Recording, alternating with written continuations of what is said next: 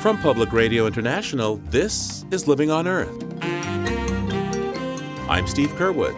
Lead is one of the most dangerous and destructive elements for brain development, and kids in nearly 4,000 U.S. communities have troubling levels. So, what we found was that Flint was not the only community that was suffering from this problem, but there were hundreds of communities across the country that are suffering with childhood lead exposure.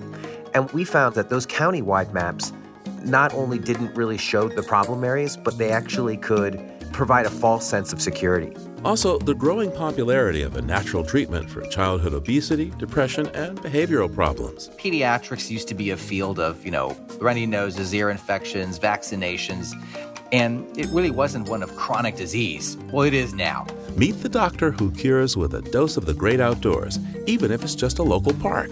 That's this week on Living on Earth. Stick around. From PRI and the Jennifer and Ted Stanley studios at the University of Massachusetts Boston, this is Living on Earth. I'm Steve Curwood. Homicide.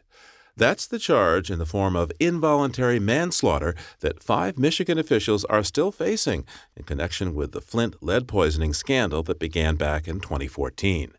But apparently, Flint is hardly unusual when it comes to lead poisoning, which can stunt the brain development of children and increase their vulnerability to school failure, delinquency, and crime. We now know there are close to 4,000 other places in America where children have blood lead levels more than double those found at Flint, thanks to an investigation by Reuters. And the problem is not just with lead pipes and contaminated water, as in Flint, but also from buildings and soil.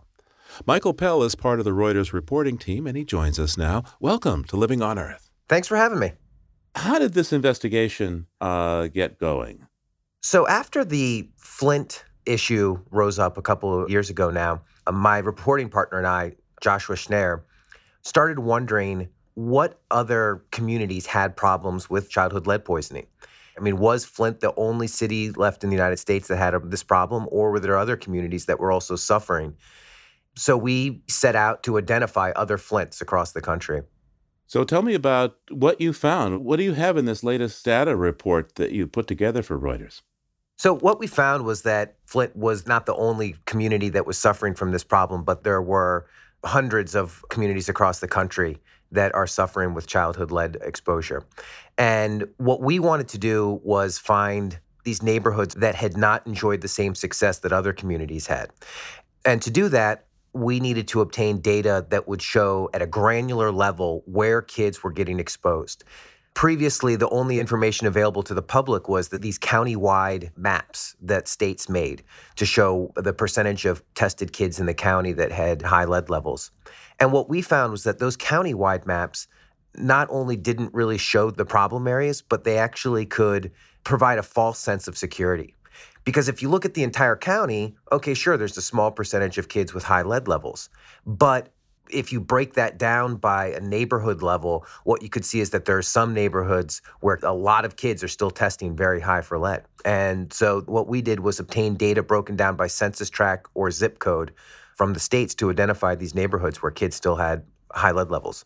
And this was inspired by a story we wrote in East Chicago, Indiana. And in East Chicago, there was this one housing development that was built on top of an old smelting site, an old industrial site. And the CDC study said there was virtually no chance of children being exposed to lead from that old site. And of course, then a few years later, the mayor was evacuating this housing community. And we went back and took a look at the state's data and showed that the CDC's assessment was incorrect. The CDC claimed correctly that while the city as a whole had a low percentage of children testing high for lead, in the census tract where that housing development was located, there was a very high percentage of kids with elevated lead levels. So, where did you get your data for this project? We obtained the data directly from state health departments and from the CDC. Many uh, states provided the data very quickly. Other states really dragged their feet and decided that they didn't want this information out there. States like Ohio, for example. And so what we had to do is go to the CDC and issue uh, FOIA requests to them for the same data. Because in many cases, the states report their blood lead level results to the CDC. Now, you were building on some previous data. What are the changes or additions that you saw since you started this project? Sure. So, what we've done is publish stories as the data comes in. And the most recent data that we obtained was from the CDC for New York City, Georgia, Tennessee, Kansas. And this has brought the total number of neighborhood like areas with the percentage of tested children with elevated lead levels to double the level of Flint during the peak of that city's crisis to 3,800. Wow. So, in your research, Michael, what did folks tell you are typically the major sources of lead poisoning in children? Flint, we know, is water, but what else do they say? Well, so, you know, even in Flint, it's commonly perceived that it's water, but there were kids that had high lead exposure before the problems with the water. And it's a tricky situation because a lot of people, a lot of public health experts don't believe water contributes significantly to a child's lead levels. Although in Flint, in Washington, D.C., and other communities, we have seen that when there are problems with the water system, the number of children with elevated lead levels increases. So it's extraordinarily difficult to determine what the sources are. What the data tells you is that where the lead ends up, and that's in the blood of children. Typically, experts believe that the major source of lead exposure comes from old, decaying paint.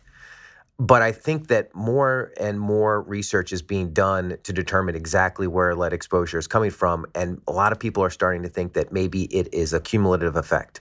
Lead paint still being probably the driving factor, but that old lead plumbing fixtures also contribute soil in people's yards. You know, when that lead paint comes off their houses, when the exhaust eh, that contained lead in the past from car fumes, that gets into the soil and that doesn't go anywhere. And so when you go outside and you play, kids stick their hands in their mouths, you track the dirt back inside your house, they're playing on the ground. That gets into a child's blood system as well. Talk to me about demographics here. To what extent do you see these exposures in uh, lower income communities, communities of color, and that sort of thing? Yeah, I, I think if you look at the map that we published, you can see that these communities are often low income neighborhoods, often neighborhoods uh, predominantly people of color. You know, places like Cleveland, Baltimore, Philadelphia, high percentages of kids there are, are testing high. On the other hand, sometimes when you look at the map, you find communities that don't fit that profile. In New York, for example, we identified the neighborhood with the highest percentage of tested kids with elevated lead levels in uh, southern Williamsburg. And this is a traditionally Hasidic neighborhood. And so it varies by community. Talk to me about the affected areas and what relationships, if any, there are among them. Well, typically it's older housing, older housing that's poorly taken care of. And so back to your, your question, you know, these are often communities of color. These are often low uh, socioeconomic communities uh, that are disproportionately affected by lead. But what we're also seeing is that gentrified neighborhoods are also being affected. People move into these old houses, these historic homes, homes that have been painted for decades, if not a hundred years, with lead paint, and they come in and they start renovating, and that can kick up a lot of this old lead paint. What we also see is the communities that have a long industrial history. One census tract that we identified in Indiana, it doesn't have a tremendous amount of older housing, but what it did have was a lead smelter site in it. And there was a housing development built on top of that. So, in the course of this research, you must have visited some interesting and I imagine alarming places. Uh, give me your top five communities that you think are really in trouble from lead if you're in a position to do so? Yeah, I mean, top five, it would be very subjective here. But Buffalo, New York has the perfect confluence of events. It's got a lot of poverty, it's got a tremendous amount of old housing.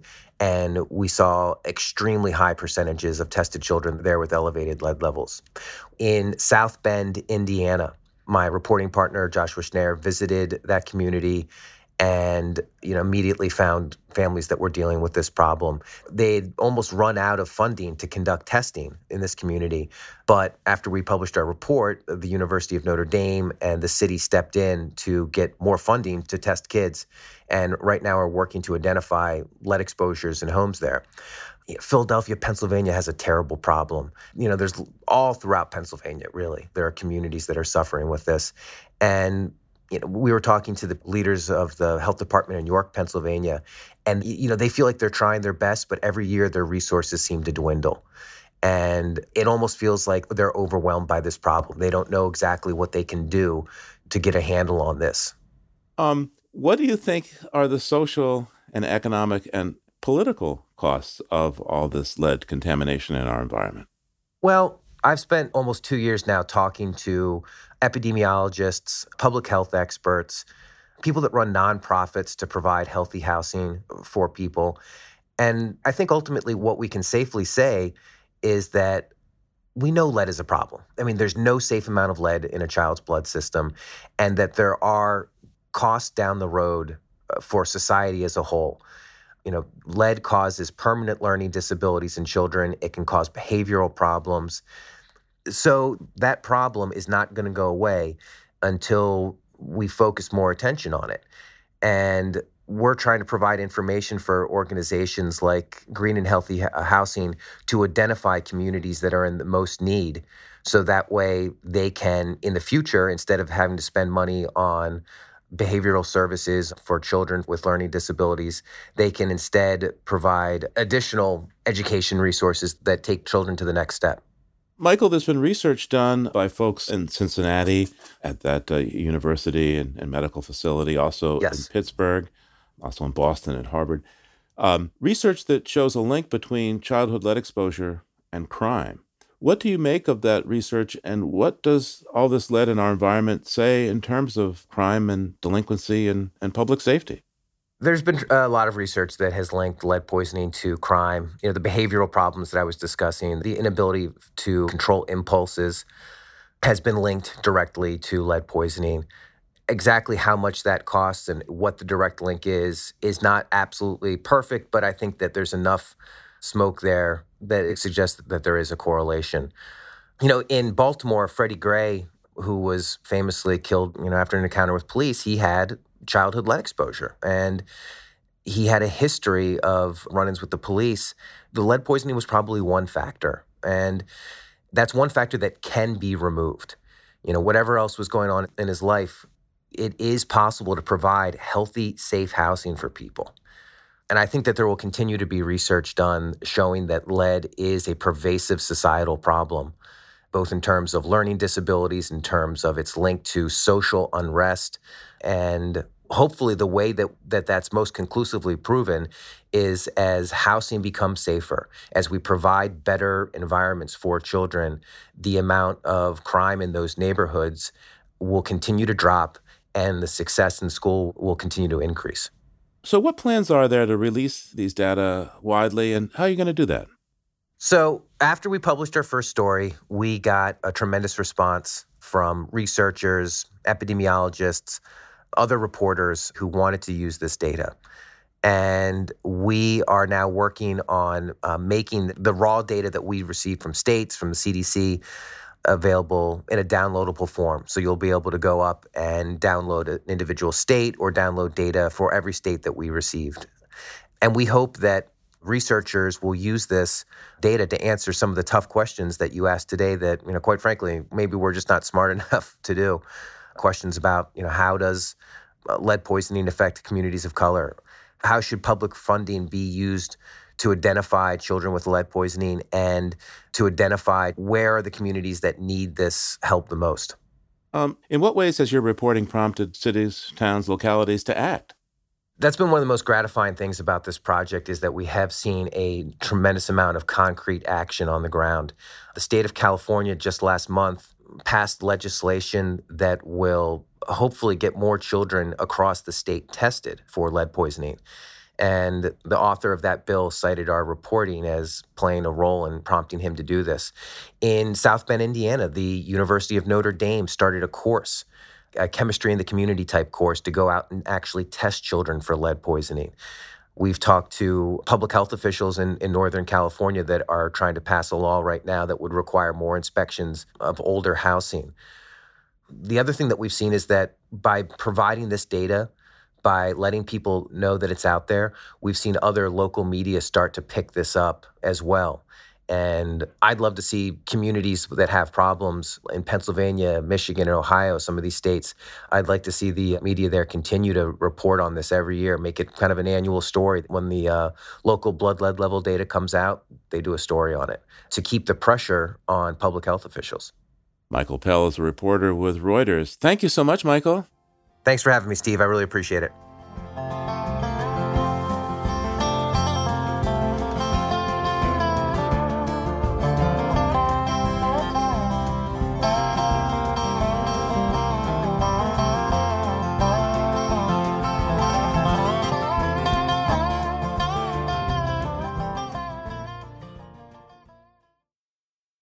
If you like what you hear on Living on Earth, please join us with a gift of $5 or more. Just go to loe.org and click on Donate at the top of the page. And thank you.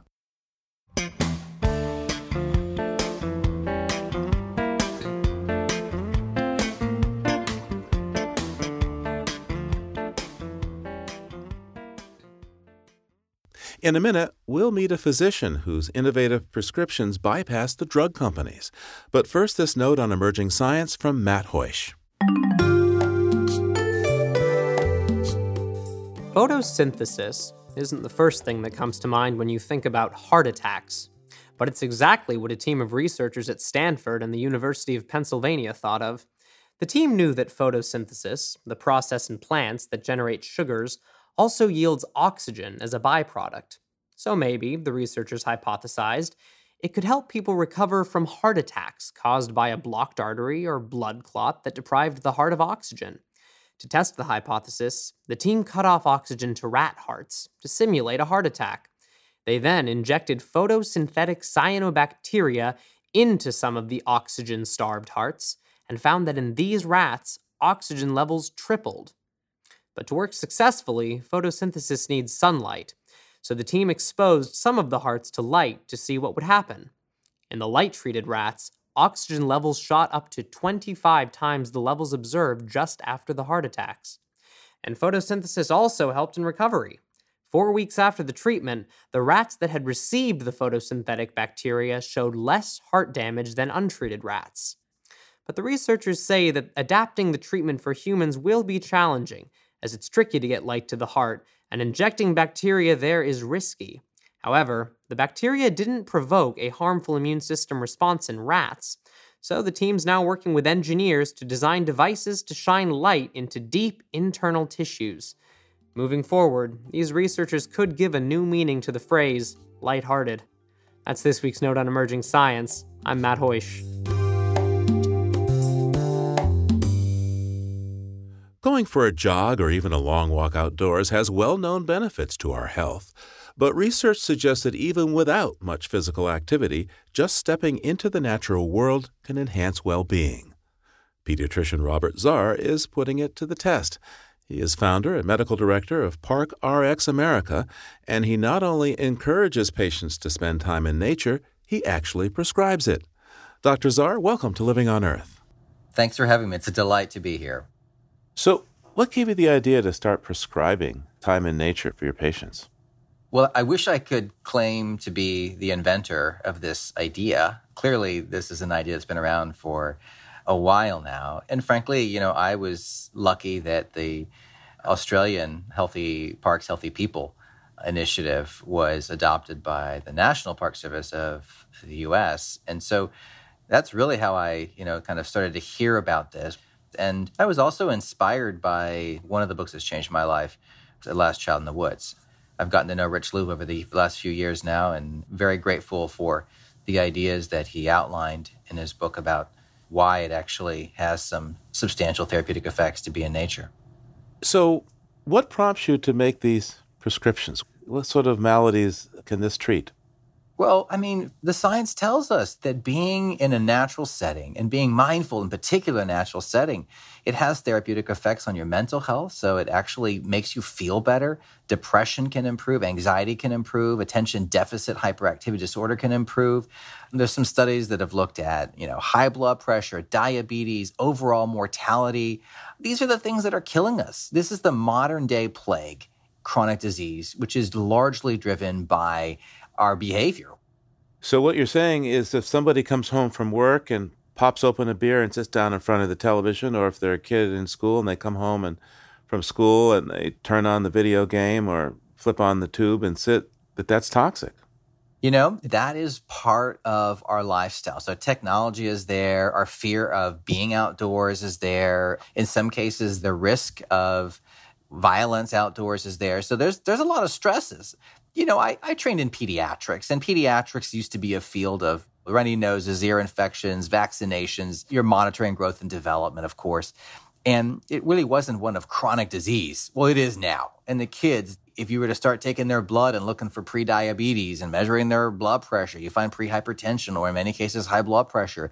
They're suffering from mental health disorders, including depression, all the things the adults, the parents are suffering from, they're suffering from now too. So it's a different landscape now. And, you know, now we have a generation of kids who they don't necessarily even know what to do outdoors, how to be outdoors. Frankly, we hardly even know how to sit down without pulling out our cell phone. I mean, we don't know how to be bored anymore.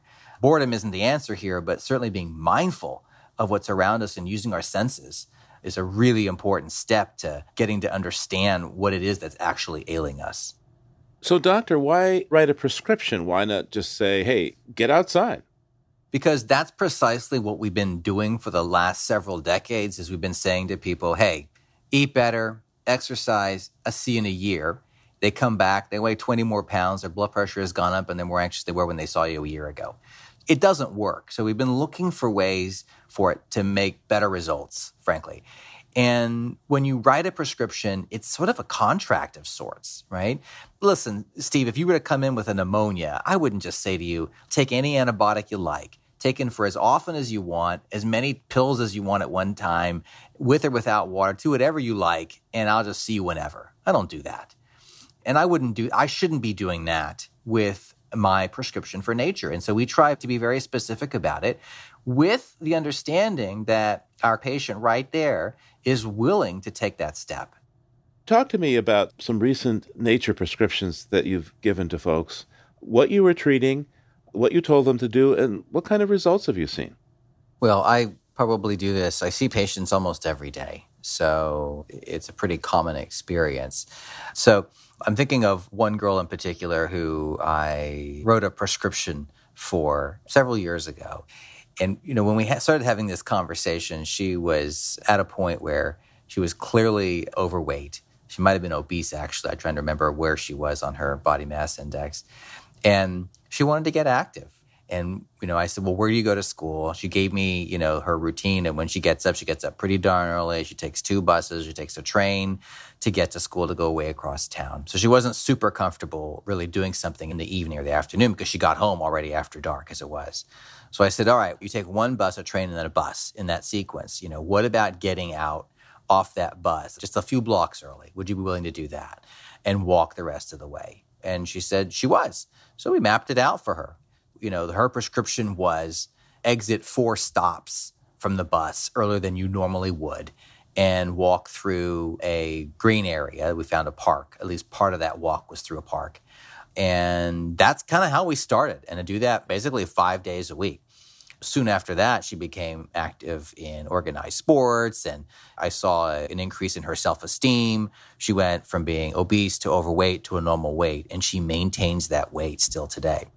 And if you were to look at your patient load of, over the past several years that you've been doing this, how effective do you think that your outdoor prescriptions, your nature prescriptions, your park prescriptions, as for folks in the city, that's often where you find nature, how effective have those been?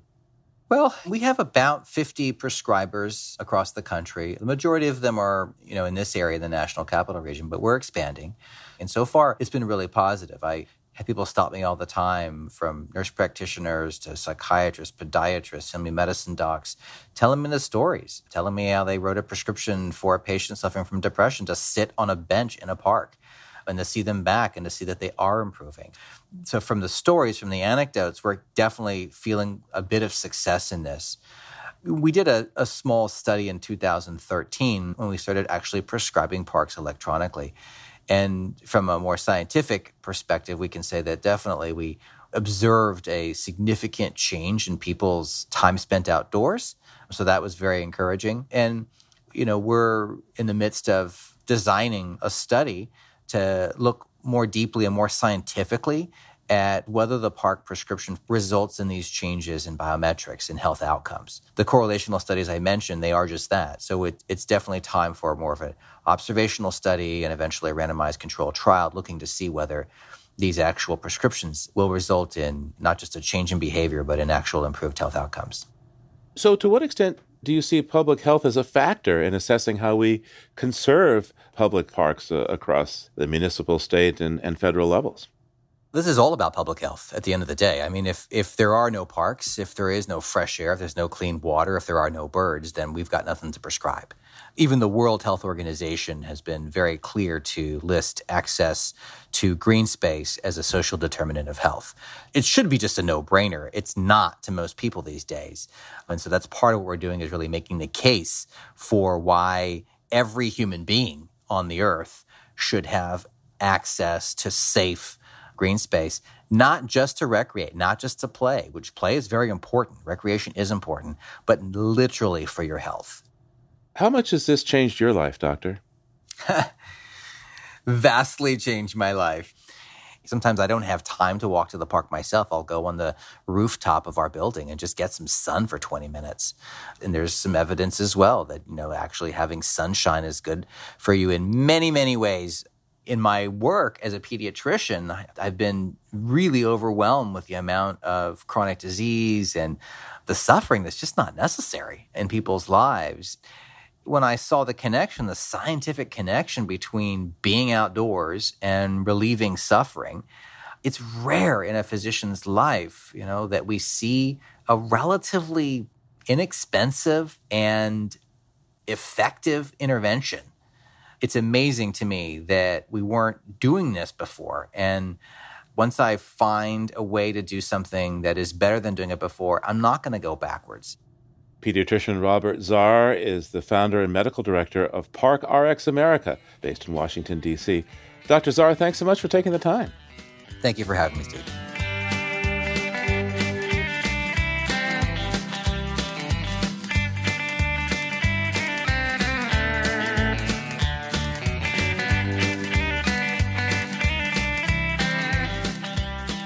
Let's head beyond the headlines now. As usual, we join Peter Dykstra, an editor with Environmental Health News, that's ehn.org and dailyclimate.org, who's on the line now from Atlanta, Georgia. What's going on, Peter? Hi, Steve. There's so much high profile news, it's more difficult than usual to focus on the environment.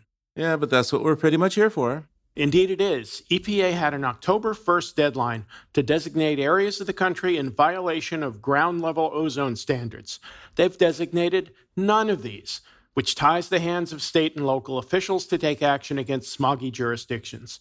California, Washington state, and several Midwest and East Coast states have joined forces to sue the administration to enforce this vital measure to keep the air and our lungs clean. And as I recall, President Obama had tightened the smog rules just a few years ago, right? Yep. Yeah, I guess that's more Obama regulations under the bus. Hey, what's next? President Trump traveled to Utah in early December on a mission to drain the swamp, slashing two relatively new national monuments. The Grand Staircase Escalante Monument, created by President Bill Clinton in 1996, drew strong support from conservationists, Native Americans, outdoors enthusiasts, and more. A Trump proclamation cut the monument area by 47 percent leaving three separate areas intact, but excluding sites valued by Native Americans and scientists. Yes, leaving some sacred sites and potential dinosaur finds open to exploitation. Yeah, and the more recent national monument, Bears Ears, is apparently another swamp that needed draining. Yeah, you know, it's kind of hard to find a swamp in a place that only gets a dozen inches of rain a year. No swamp there, and mining companies see a potential bonanza in uranium and other valuable minerals. One of them, Energy Fuels Resources, hired a team of lobbyists to push the decision to slash the size of Bears Ears, which the president did. The company's CEO wrote Trump, and while he didn't give a firm number on the uranium deposits in Bears Ears, he cited many known deposits of uranium and vanadium, another coveted industrial metal, in the monument area. 85% of what President Obama protected a year ago is now open to exploitation, and the chief lobbyist is awaiting approval for a new job. I can guess where this is going. Yeah, his name is Andrew Wheeler. He was nominated by Trump to be deputy administrator of EPA, where, if approved, he'll possibly have a huge hand in Clean Water Act permits, which means he could be draining actual swamps. Okay, let's take a look at environmental history. What's new, or maybe I should say, what's old this week? Well, it was 30 years ago this week that scientists first reported widespread bleaching of coral reefs in locations throughout the Caribbean. And since then, coral bleaching has been observed all over the world's oceans, and it's linked to the warming ocean waters. Correct. The stress of rising temperatures prompts corals to eject algae that help sustain and grow the corals. 30 years later, Australia's Great Barrier Reef threw a scare into scientists with a widespread bleaching outbreak. In April, one scientist described the magnificent reef as cooked and dying. But by September, there were reports that some of the reef appeared to be recovering. Yeah, you know, that underscores what we know and don't know about saving corals. The trend isn't good, but ocean temperatures do seem to be the culprit. Yet we still don't know how much corals can adapt or recover. One way or another, we'll find out, just like uh, we, we're going to find out with the swamp. Peter Dykstra is with Environmental Health News, that's ehn.org, and dailyclimate.org. Thanks, Peter. We'll talk to you again real soon. All right, Steve, thanks. Talk to you soon. And there's more on these stories at our website, loe.org.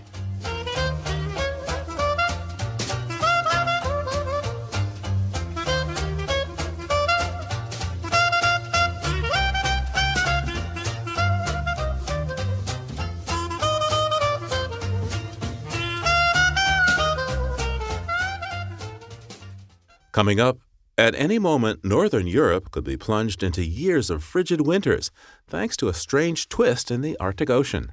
That's just ahead here on Living on Earth. Stay tuned. Support for Living on Earth comes from the Gordon and Betty Moore Foundation and from a friend of Sailors for the Sea, working with boaters to restore ocean health. It's Living on Earth. I'm Steve Curwood. The Arctic Ocean off northern Alaska is called the Beaufort Sea, where a current known as the Beaufort Gyre circulates the waters and ordinarily changes directions every five to seven years or so. It's important because when this ocean current spins clockwise, as seen from above, it traps Arctic ice and freshwater melt. When it spins the other way, it ejects that ice and freshwater out past Greenland into the North Atlantic, making weather in northern Europe cooler. But in recent years, the Arctic has been warming faster than the rest of the planet, and perhaps as a result, the Beaufort Gyre has been stuck in a clockwise direction for a dozen or more years, spinning faster and faster, all the while collecting more and more ice and gobs of cold, fresh water. So when the Beaufort Gyre finally does flip and flushes all that ice and cold water past places such as Iceland, Ireland, and the UK, those places could be in for some brutal winters until it snaps back. Journalist Ed Struzik wrote about the climate implications of the Beaufort Gyre for Yale Environment 360, and for his explanation, I called him up in Edmonton, Alberta. Ed, welcome to Living on Earth. Thanks for having me on. So, first, explain to me what is the Beaufort Gyre and what does it normally do? The Beaufort Gyre is this huge, swirling ocean current in the Arctic, just above Alaska and the Yukon Territory, and it turns clockwise. It's generated by the winds, the polar winds that blow, and it keeps turning it clockwise. And what this thing does is it captures all of the cold, fresh water that comes from Arctic rivers and from melting sea ice and also sea ice, and it just traps it there and it rotates it and it continues to rotate it. And so in the past, the ice tends to grow, that fresh water grows. But every five to seven years, you get these erratic storms in the North Atlantic that move into the Arctic, and then it causes the gyre to weaken and then turns direction. And then it spits out all of those icebergs, all of that ice, and all of that fresh water into the North Atlantic. And if it's a large enough amount as it was in the 1960s and 70s, it can really significantly cool that part of the world. So, where is this gyre exactly? Is it circumpolar? Does it go around the North Pole, or is it sort of off to one side or the other? No, no, it's quite a ways south of the North Pole. It would be in what's called the Beaufort Sea, north of Alaska and the Yukon Territory, you know, maybe centered around 75 degrees north. And it's about, think of a big flywheel, a 60 miles in diameter. And this thing just spins around like a flywheel and it just gathers up all of that fresh water and ice and it just traps it. And it's actually higher because the more that spins, it elevates all of that water in that part of the world just a wee bit higher. And it's like a top. And it just traps it there until it spits it out at some point along the way. And some some of these pieces of ice can sit there, be trapped there for four years. So, what's unusual about how the gyre has been operating in recent years? Well, it's no longer spitting it out every five to seven years. They've been waiting for almost 20 years for this to happen. And nobody really understands what's going on, but it's probably a combination of climate change and massive runoff of fresh water coming off the Greenland glacier, which is preventing these big cyclones from forming over the North Atlantic and moving into the Arctic. So this thing just keeps getting bigger and it spins faster and it collects more water. So imagine all of the water that we have in the Great Lakes right now, that's the amount of fresh water we have that is trapped in the Arctic, just waiting to get out. Okay, you've been waiting for some 15, 20 years, whatever, for this to happen. When could this switch in the direction of the sea ice movement happen? Well, there's some signals that it could happen sooner rather than later, but they also thought that in 2013 when it appeared that things were weakening. It's going to happen at some point. and I think what everybody's watching for now, people from NASA, from Woods Hole, from the Ocean Science Institute in Canada, is how much of that fresh water is it going to expel into the North Atlantic? Because there's so much of it now. It's kind of unprecedented in modern day history. And, you know, they're waiting for bated, bated breath. It's not going to be the day after tomorrow where suddenly everything goes goes into a deep freeze, but it's definitely going to have a chill on that part of the world. So, talk to me about why scientists think that when this switch does happen, it could cool the climate of Europe, I guess, uh, temporarily, and change things in the North Atlantic. Well, it because it you know liken it to a tsunami of cold water that's trapped and it goes into the currents and it just flushes into a relatively warm salty ocean. It creates a cap on that warm, salty water. And so that warmth that you get in the North Atlantic coming from the Gulf Stream, you know, that's why Iceland is so warm and Norway is so warm and England is so warm. If, you know, if they're the same latitude as North America, they'd have the winters like we had 10, 20 years ago. That's probably what's going to happen if it's big enough. And I think everyone agrees that it's big enough, but it's just confounded scientists so much right now that nobody really wants to make a prediction at this stage. Now, I understand that in the late 1960s to the early 70s, this happened, this dumping of uh, vast amounts of fresh water. What did it do back then? Well, think about all of that phytoplankton, zooplankton, those microscopic animals and plants that live on the surface that the, you know, Arctic cod and Arctic herring feed on. They just went into shock and it destroyed the food chain. And so the herring fishery completely collapsed people didn't know what was going on at that time, and uh, except the fact that the Icelanders suddenly woke up to ice on their north coast, what they don't normally get, and it didn't recover. And we had another pulse of this water come through in the 1990s, a smaller pulse. Scientists think that was that cold water that prevented a recovery of the uh, cod fishery that collapsed as a result of overharvesting. So, this has all kinds of potentially different impacts on both the ecosystem and on atmospheric climate. And what was it like in Europe at that big event in the late 60s and early 70s? What were some of the weather observations during that period of time? Well, Western Europe went through eight of its most severe winters during the height of that expulsion of water. They got a lot of snow, they got a longer than normal winter, so they really felt the effects of it. And they're probably going to feel the effects of it again down the road. What kinds of implications could this have for the weather systems here in North America?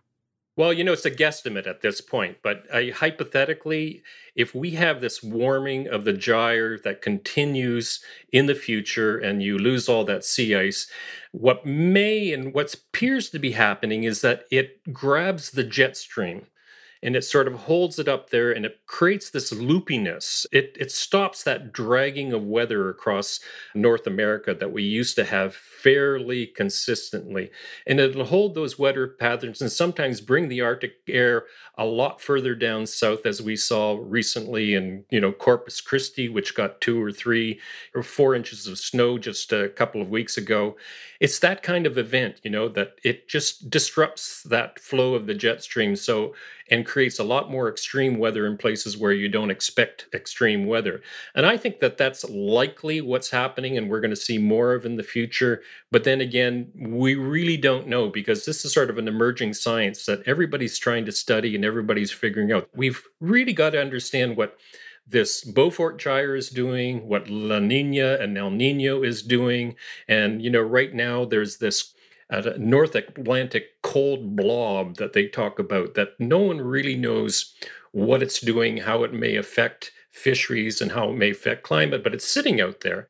You mentioned the North American cold blob. What is that and where is it? Oh, it's the North Atlantic cold blob, they call it. It's sitting, I think, in between, you know, the southwest corner of Greenland and northern Canada. And if you look at, I think, maybe NASA and Woods Hole may have a map which they show it's just this big cold spot sitting in the North Atlantic. Everybody's been watching it. I don't know if you heard about the warm blob that's been in the North Pacific. That's, you know, many scientists think accounted for the death of a lot of birds in that part of the world because it also affected the food chain. But we tend to have these blobs that are carried by currents and we really don't understand how they form, what the impact is on the ocean, but they're there and everybody's watching them with great anticipation. Ed, how does the El Nino La Nina phenomenon relate to this Beaufort gyre? It doesn't really relate. It's basically this similar kind of phenomenon, you know, that it's a, a, warming of the Pacific Ocean, a cooling of Pacific Ocean that we know has effect on drought, rainfall in different parts of North America and all around the world. And this is really a kind of a northern El Nino, La Nina type situation. It is a huge ocean current that tends to swirl one way for long periods of time and then reverses, and it has a dramatic impact on climate. In this case, climate change appears to be having a profound impact on this plumbing system that we have in the Arctic. You know, we kind of know La Nina has been a little bit more predictable, the La Nina El Nino events. And we just don't know enough about this uh, Beaufort Gyre to be able to say one way or the other how it's going to affect our future. So, Ed, you've been writing about the Arctic for 30, 40 years. What changes have you seen while reporting from there over these decades? Uh, just enormous number of changes. You know, it used to be that you went up to the Arctic and it was all sunny skies because you had this, you know, you had so much ice reflecting all that warmth from the sun back up that these high pressure systems that, you know, come in from Siberia just sort of hung in there. And so summers were generally kind of pleasant. They might be a little bit chillier.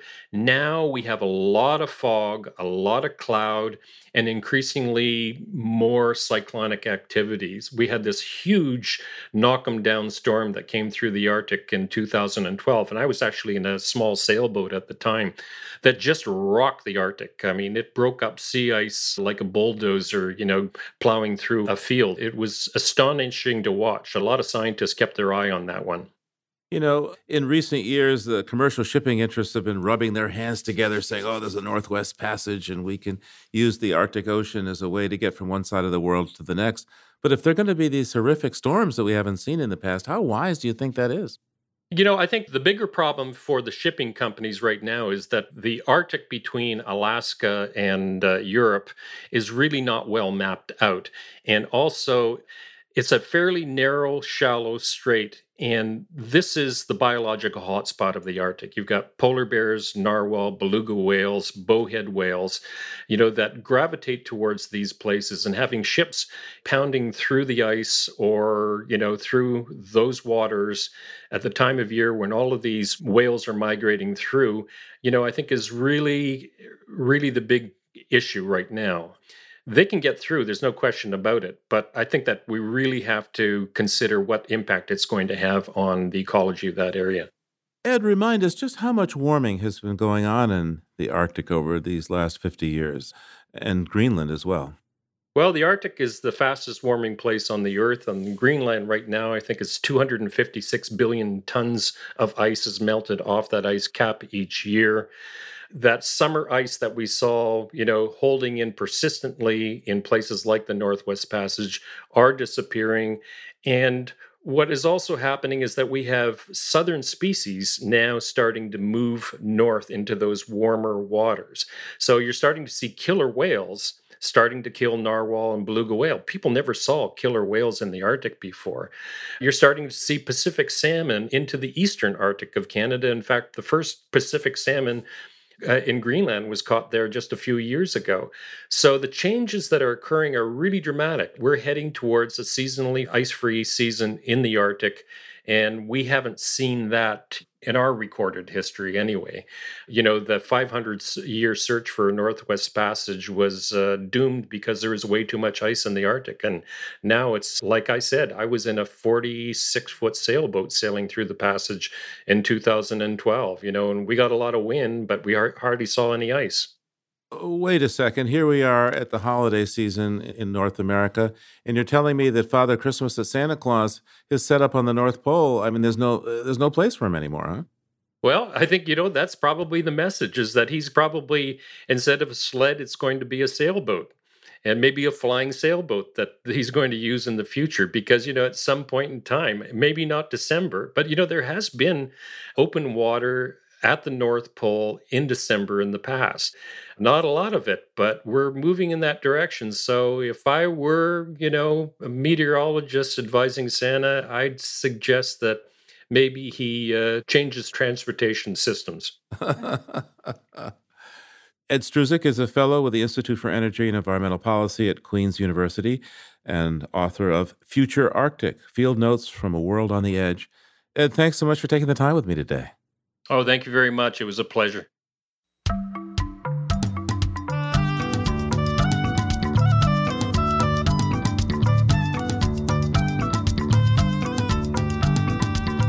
This is the time of year when evergreens move into some of our homes and scent the air and drop needles. But as Michael Stein tells us in today's BirdNote, out in the forest, those needles are key to survival for one special inhabitant.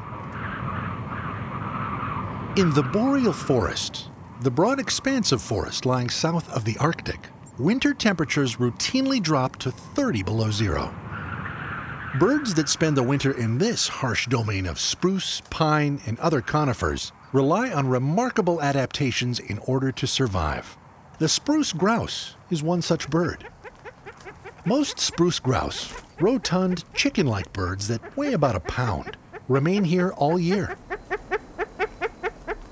In the snow free summer, they forage on the ground, eating fresh greenery, insects, and berries. But in the snowy winter, the grouse live up in the trees, eating nothing but conifer needles. Lots and lots of needles. Simple enough, right? Just keep eating. But conifer needles are both low in protein and tough to digest because they're heavy in cellulose. To meet the energy demands of winter on needles alone, Spruce grouse, this may seem hard to believe, grow a bigger digestive system. Their ventriculus, or gizzard, which grinds food, may enlarge by 75%. So remember the hardy spruce grouse this holiday season. As you stand back to admire a Christmas tree, somewhere in the northern forest, a grouse is nibbling away at such a tree, one needle at a time. I'm Michael Stein. And for pictures, fly on over to our website, loe.org.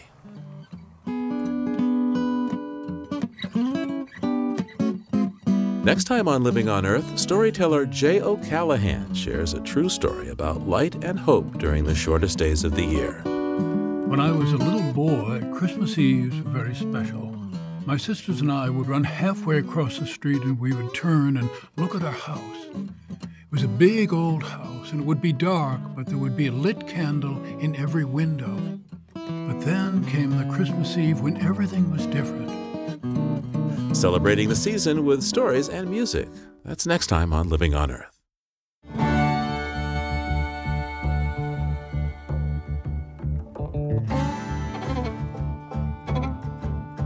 Living on Earth is produced by the World Media Foundation.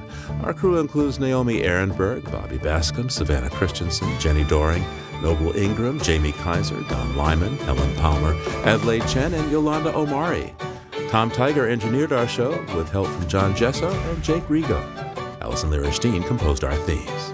You can hear us anytime at LOE.org and like us, please, on our Facebook page, PRI's Living on Earth. And we tweet from at Living on Earth. I'm Steve Curwood. Thanks for listening. Funding for Living on Earth comes from you, our listeners, and from the University of Massachusetts Boston, in association with its School for the Environment, developing the next generation of environmental leaders, and from the Grantham Foundation for the Protection of the Environment supporting strategic communications and collaboration in solving the world's most pressing environmental problems. Support also comes from the Energy Foundation, serving the public interest by helping to build a strong, clean energy economy. From Carl and Judy Fehrenbach of Boston, Massachusetts, and from Solar City, America's solar power provider. Solar City is dedicated to revolutionizing the way energy is delivered by giving customers a renewable alternative to fossil fuels. Information at 888 997 1703. That's 888 997 1703. PRI, Public Radio International.